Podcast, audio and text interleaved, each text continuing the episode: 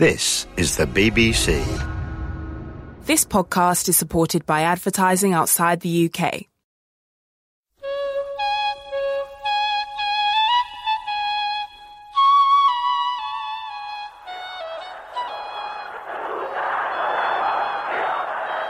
من نیز پیام انقلاب شما ملت ایران رو شنیدم و آنچه من دولت تعیین میکنم من تو دهن این دولت میزنم من دولت تعیین میکنم من به پشتیبانی این ملت دولت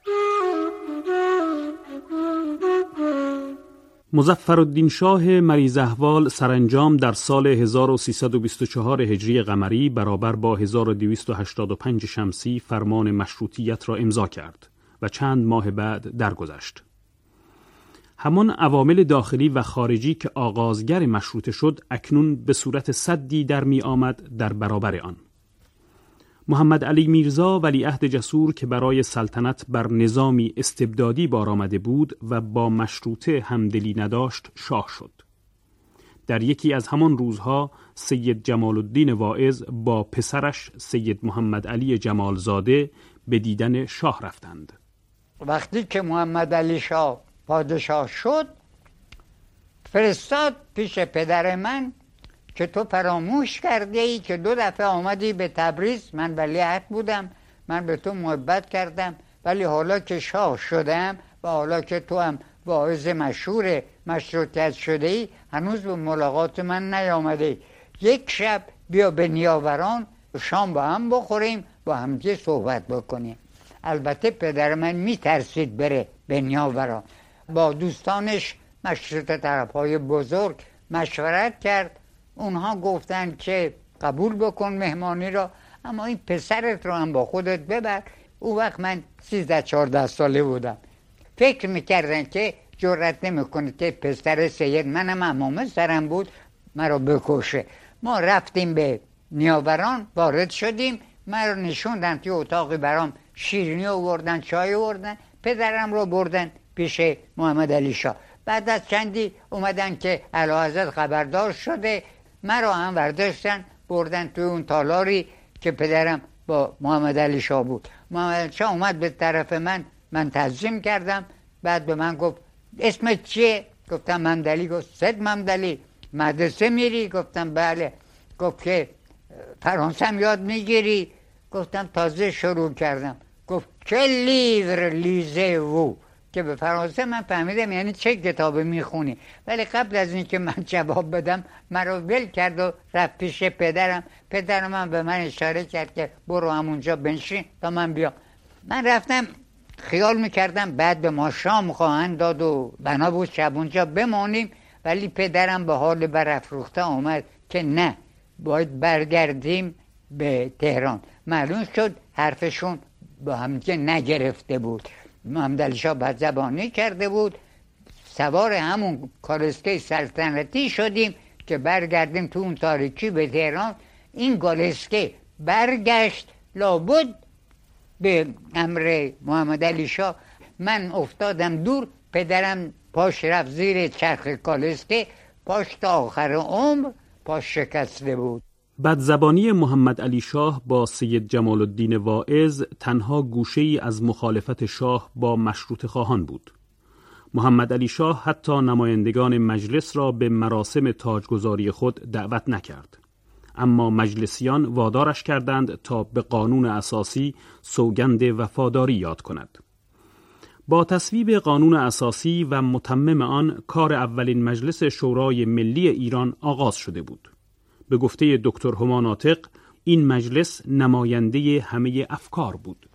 مجلس اول یکی از آزادترین و یکی از مترقی ترین مجلس هایی بود که ما در طی تاریخ ایران داشتیم. و مهم بود برای اینکه افکار مختلف کنار هم دیگه نشستن و اقشار مختلف یعنی روحانی در کنار عنصر چپ عنصر چپ در کنار عنصر مشروطه ها عنصر مشروطه ها در کنار حتی عنصر استبداد طلب کنار هم دیگه نشستن و وقتی ما صورت مذاکرات مجلس رو می‌خونیم می‌بینیم که در هر حال هر کسی عقیده خودشو و هدف خودشو به اون جوری که فکر می‌کرد در میان میگذاشت در یک چنین جوی تعریف آزادی و عدالت از اهم مباحث مجلس بود. روشنفکران و متجددین که از دموکراسی های اروپایی الهام می گرفتند بیشتر بر آزادی تکیه می کردند و روحانیون و سنتگرایان بر عدالت.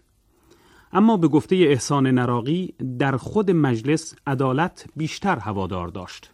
در اونجا به خاطر اون سابقه دینی و اجتماعی ایران جریان عدالت و قانون مهم بود نه آزادی و آزادی فردی معنایی که در فرنگستون مصطلح هست.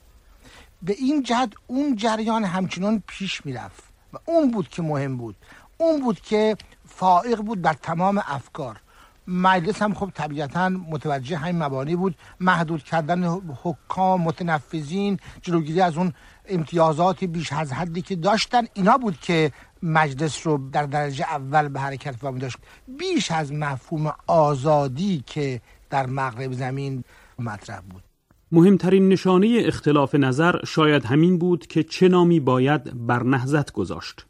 متشرعین خواهان مشروعه بودند و متجددین خواهان مشروطه. وقتی که ایران مشروطه شد نمی‌دونستن چه اسمی به این مشروطیت بدن. بعدها در ایران آخوندها گفتن که کلمه مشروعه بذاریم. بعد جا گفتن نه نه و نو و اینا و خیلی طول کشید. گفتن که می‌ذاریم مشروطه مشروعه.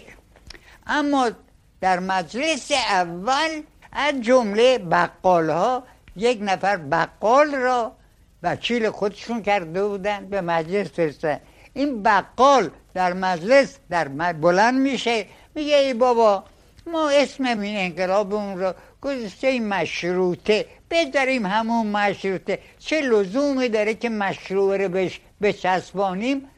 اکثریت با این مرد همراه میشن و مشروطه باقی موند بدون مشروعه. مثل خود قانون اساسی و مشروطه آداب مجلسداری و آین مجلس نشینی هم برای نمایندگان تازگی داشت و به گفته محمد علی جمالزاده با عادات روز سازگار نشده بود. من خودم یادم میاد که پدرم مرا میفرستاد برو ببین مجلس چطور کار می‌کنه. من می‌رفتم می‌دیدم در یک تالار خیلی بزرگی بکلا روی زمین نشسته بودن و صحبت می‌کردن. پدرم توی احادیث خونده بود که امام حسین روز آشورا وقتی خواست با همراهان خود صحبت بداره فقام و قاله یعنی برپا خواست و صحبت داشت. همین این را یه مقاله کرد در روزنامه سور استرافیل چاپ شد و از اون به بعد کم کم در مجلس هم صندلی گذاشتن و وکلا روی صندلی نشستن. تنها ایستادن یا نشستن بر صندلی تازه نبود مطبوعات آزاد، تشکیل احزاب، توجه به قانون و میل به اصلاح و تحول روحیه پرشوری در مردم پدید آورده بود. اما محمد علی شاه مجلس مطیع می‌خواست مخصوصا که در فکر گرفتن قرضه خارجی بود و مجلس مخالفت میورزید.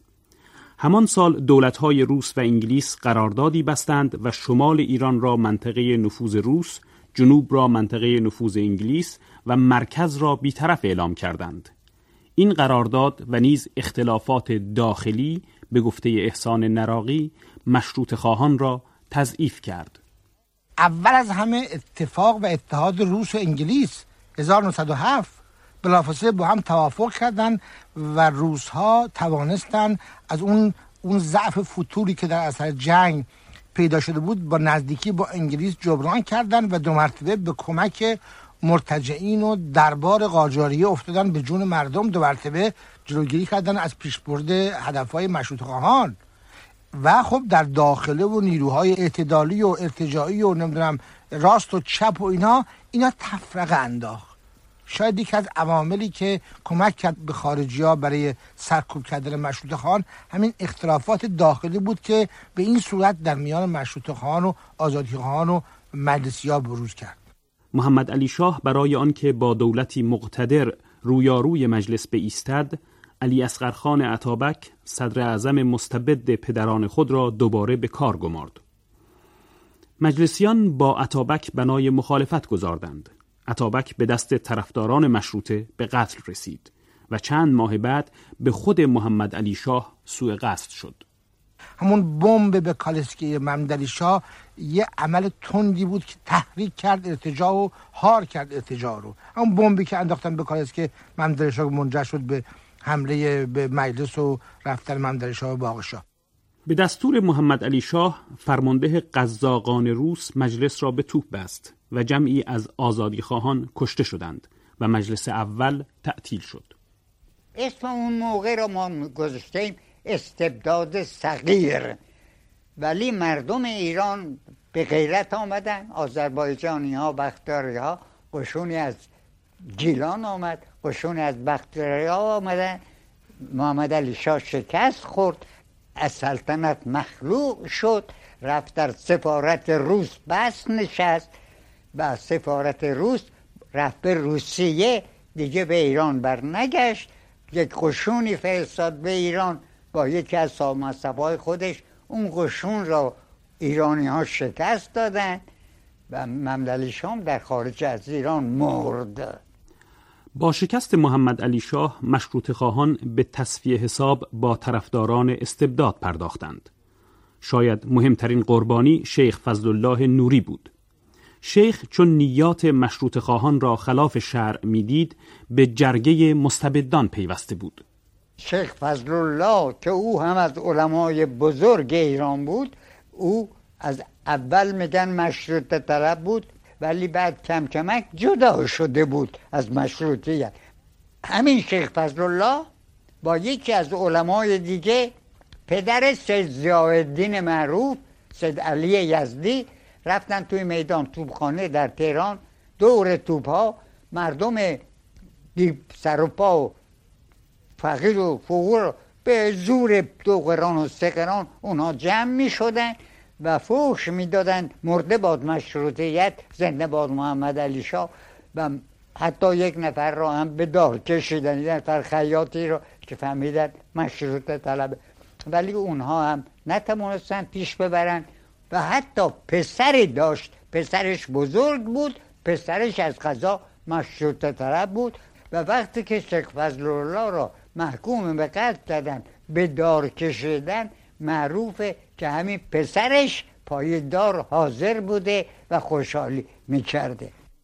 اعدام شیخ فضلالله نه تنها به جنگ میان مشروط خواهان و استبداد طلبان پایان نداد که خود آغاز شکافی عمیقتر میان دو نیروی تجدد و مذهب شد. به گفته هماناتق شکست محمد علی شاه نیز به دشواری های مشروط خواهان پایان نبخشید. پایان کار شیخ فضلالله به جنگ مشروطه و مشروع پایان نداد. فرزند جوان محمد علی شاه احمد میرزا و نایب السلطنه هام ناتوانتر از اون بودن که پاسدار مشروطه بشن و مجلس هم ضعیفتر از اون بود که با مداخلات روس و انگلیس بتونه مقابله بکنه. ولی با این حال دولت ایران تصمیم گرفت برای اینکه پای روس و انگلیس و اندک از ایران بیرون بکشه به امریکا رجوع بکنه یعنی به کشور سوم و به کشور بیطرفتر و به این ترتیب بود که شسته رو به ایران آوردن برای تنظیم امور اداری ایران و این هیئت صادقانه در ایران کار کردن و این اول با مخالفت و دشمنی روس ها روبرو شد که التیماتوم به ایران دادن و خواستار اخراج شستر از ایران شدن دولت ایران التیماتوم روسیه را پذیرفت و مورگان شوستر که ماندنش در ایران برای مردم مظهر استقلال شده بود از کشور اخراج شد. پس از هفت سال شور انقلابی بار دیگر مجلس شورای ملی ایران تعطیل و کشور به انقیاد کامل روس و انگلیس درآمد و این مظهر شکست مشروطه شد. شکست مشروطیت چند علت داشت. روشنفکران ایران خواستند که مدنیت غربی رو در ایران پیاده کنند و دموکراسی غربی رو در ایران پیاده بکنن بدون اینکه شناختی از ماهیت و سرشت این دموکراسی داشته باشن. به نظر من بزرگترین شکست مشروطیت این بود. یعنی مسیری که در اروپا طی شده بود تا این دموکراسی مستقر بشه از قرن 18 به بعد اینو اصلا اینها نه تنها بهش وارد نبودن بلکه نادیده گرفتن. به طوری که گزارشگرهای فرانسوی و انگلیسی میخندیدن که فرض کنید که مثلا افرادی مثل شیخ سلیم یا نظیر اون در آذربایجان خودشون رو میرابو اسم میذاشتن.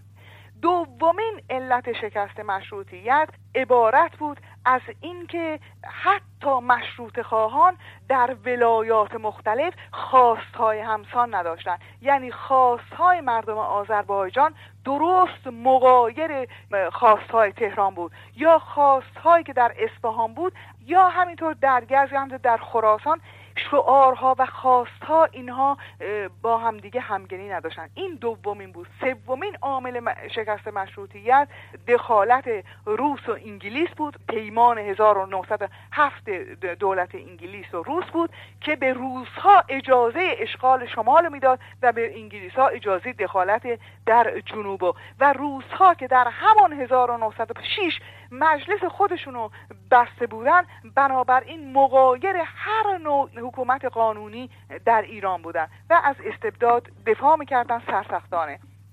چهارمین علت جنگ مشروعه و مشروطه بود. یعنی استبداد و آزادی خواهان بود که دولت های خارجی تونستن از نیروی استبداد حد اکثر استفاده رو بکنن. به ویژه در آذربایجان وقتی که قشون روس به آذربایجان حمله می‌کنه قوای سرکوبش رو خود استبدادیان ایران تشکیل میده. مشروطه شکست خورد. اما آنگونه که دکتر سیف پور فاطمی مورخ و نماینده پیشین مجلس نقل می کند نتایج عینی هم به بار آورد. بهترین جواب راجع به این موضوع را مرحوم مدرس به پادشاه عثمانی در قسطنطنیه داد. وقتی که از او سوال می کند سلطان محمد که فرق حکومت مشروطه امروز شما با قبل از مشروطه چه چیز است؟ مدرس در جواب می‌گوید که قبل از حکومت مشروطه یک نفر به نام پادشاه قدرتی داشت که بر جان و مال مردم مسلط بود و هر چه می‌خواست انجام بدهد. بعد از مشروطه در دو سه دوره مجلس که ما داشتیم مجلس که نماینده مردم بود توانست که جلو قدرت افراد را بگیرد. در وله دوم مدرس گفت که ما در ظرف این سیزده سال یا مدت مشروطه توانستیم رجالی تربیت بکنیم که این رجال برای ما بزرگترین ذخیره مملکت هستند و با تمام مشکلاتی که داشتیم و گرفتار جنگ بین المللی بودیم و اشغال شدیم از طرف انگلیس ها و از طرف روس ها معلوس یک وجب از خاک کشور را از دست ندادیم و گذشته از نتایج عینی به گفته احسان نراقی خاطره آزادی و تجربه مبارزاتی مشروطه فراموش نشدنی بود. در کشور ایران بالاخره برای اولین بار قانون یه معنایی گرفت. برای اینکه واقعا با حکومت سلاطین شما وقتی می‌خونه زندگی سلاطین و قدرت های سلاطین می که اصلا مفهوم نداشته تا قبل از مشروط قانون در کشور ما. همین توجه به قانون توجه به اینی که حکومت و قدرت محدود باید باشه. مشروط باید باشه. نامحدود نیست. و اینکه افرادی حقوقی دارن. این یقینا چندین نسل رو بالاخره تحت تاثیر قرار داده. منتها چون همیشه تلخ بوده یعنی چیزی ازش حادث نشده نتیجه به دست نمیده اونجور که باید برای مردم یک امر محکم مسلمی نیست ولی خاطرش باقیه که کوشش برای استقرار قانون کوشش برای جلوگیری از تجاوز به حقوق مردم این خیلی مهمه. حالا نشده به هدف نرسیدن مردم آزادی خواه ولی این تلاش و این هیجان و این جریان فکری به نظر بنده که از خاطره های بسیار شیرین و شورانگیز تاریخ معاصر ایرانه.